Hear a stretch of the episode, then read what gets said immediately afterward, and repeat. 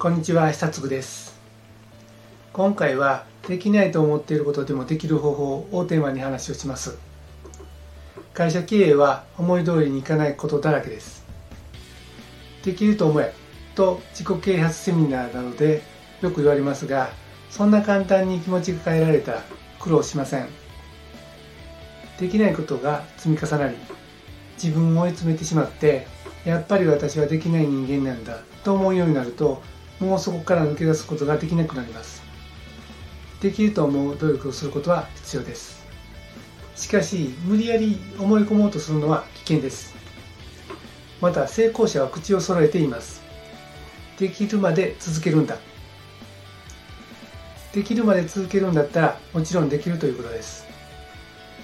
これらから考えるとどうやらできると思えばできるというのはできると信じてできるまで続けるからできるということなんでしょう。ではできないと思っていることはやっぱりできないということでしょうか。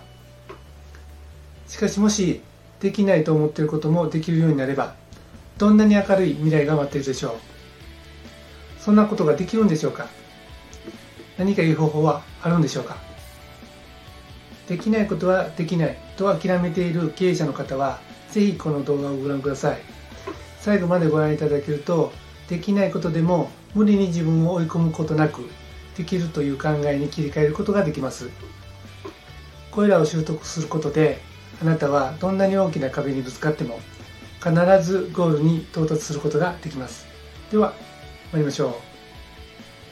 今回の話の結論は少しずつ進める仕組みを自分で作ることです。具体的な方法としては3つ。小さな成功体験を積み重ねる。塵も積もれば山となる。目の前の人の背中を見て走るです。いずれの場合も少しずつ進めるというのがポイントです。コツコツと続けられるように自分なりに仕組みを作れば必ず最終的には頂点に立つことができるんです。まずはじめに小さい成功体験を積み重ねるということについて話をします。できると思えないことはやっぱりできません。ですからそんな時は無理にできると思う必要はありません。いきなり頂上を目指すのではなくまずできると思うことを目指すんです。そして少しずつ上を目指していくんです。私は入社した会社で研究開発の仕事をしていました。入社して3年経ったある日製品開発へ移動になりました。当社の製品開発ではお客さんと使用や開発の打ち合わせをしなければなりません。人見知りの私にはかなり高いハードルでした。製品開発へ転属になった次の日早速挨拶に行きました。名刺交換はできたのですがお客さんの質問には全く答えられず君は何をしに来たんだ？とっと帰れと怒られたんです。かなり落ち込みました。しかし一方で悔しくて何とかしたいと思ったんです。今の自分にできることは何かを考えました。そうだ。話す内容をノートに書いて丸暗記していこう。次の面談の前の日に練習していきました。面談当日説明はうまくできました。が追加質問には全く答えられずまた怒られて帰りました。次に蒼天問答集を作り覚えていきました。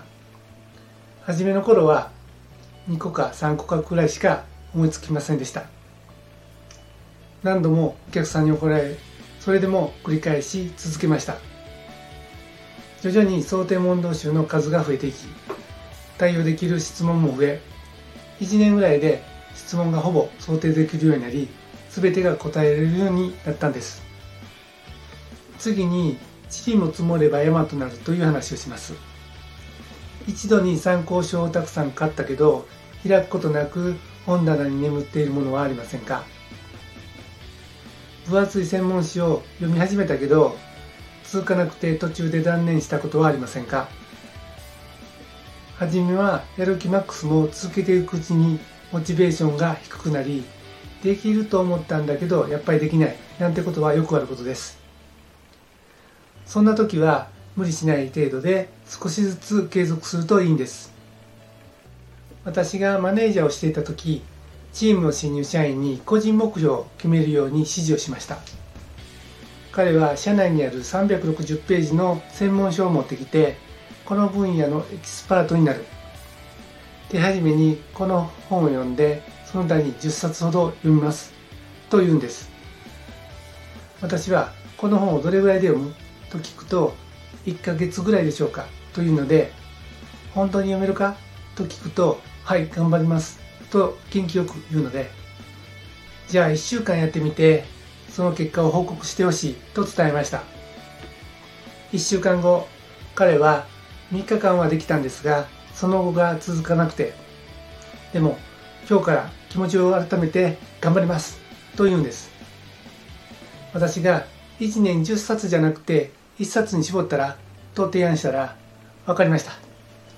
この本を1年で10回読むことにしますと彼は言いました。いくらかやり取りした後最後に私はこう指示しました。毎日1ページでいいから365日かけてしっかり理解しながら読むようにしなさい。1年後に1冊読み切れます。流して10回読んでも頭に入りません。1日1ページならわからないことを調べながら読めば理解は深まり読み続けられます。ここでのポイントは分解して最小単位にした時に続けられるボリュームにすることです。ボリュームが大きすぎると続けられません。続けるにはボリュームを減らすか時間を延ばすかです。いつまでにするかが重要なのではなくできるようになるということが大切なんです。一日の進歩は微々たるものかもしれませんがそれらが積まれていくと大きな進歩になるんです。次に目の前の人の背中を見ながら走るということについて話をします。マラソンは走り慣れていないとどんなペースで走ったらいいか分かりません。ペースが速すぎると途中でバテて最後まで走れません。逆にペースが遅すぎると所定時間内にゴールすることができません。長い道のりを走りきるには自分に合ったペースを見つけることが大切なんです。ビジネスも同じです。自分でペースを見つけるのは難しいです。はじめはモチベーションが高いのでペースが速くなります。そうすると途中で息切れをして長く続けることができません。そんな時は誰かのペースに合わせて走るといいんです。そうすると非常に走りやすくなります。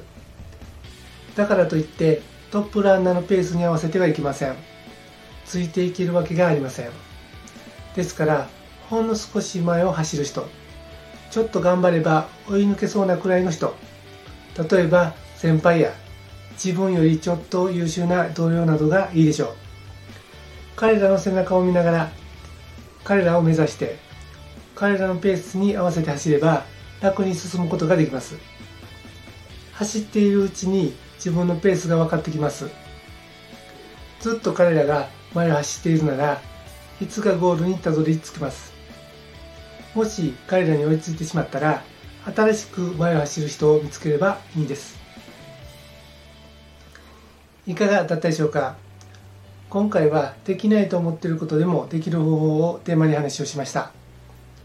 今回の結論は少しずつ進める仕組みを自分自身で作ることです。具体的な方法としては3つです。小さい成功体験を積み重ねる。塵も積もれば山となる。目の前の人の背中を見て走るです。これらを習得することであなたはどんなに大きな壁にぶつかっても必ずゴールに到達できるようになります。最後までご覧いただきありがとうございました。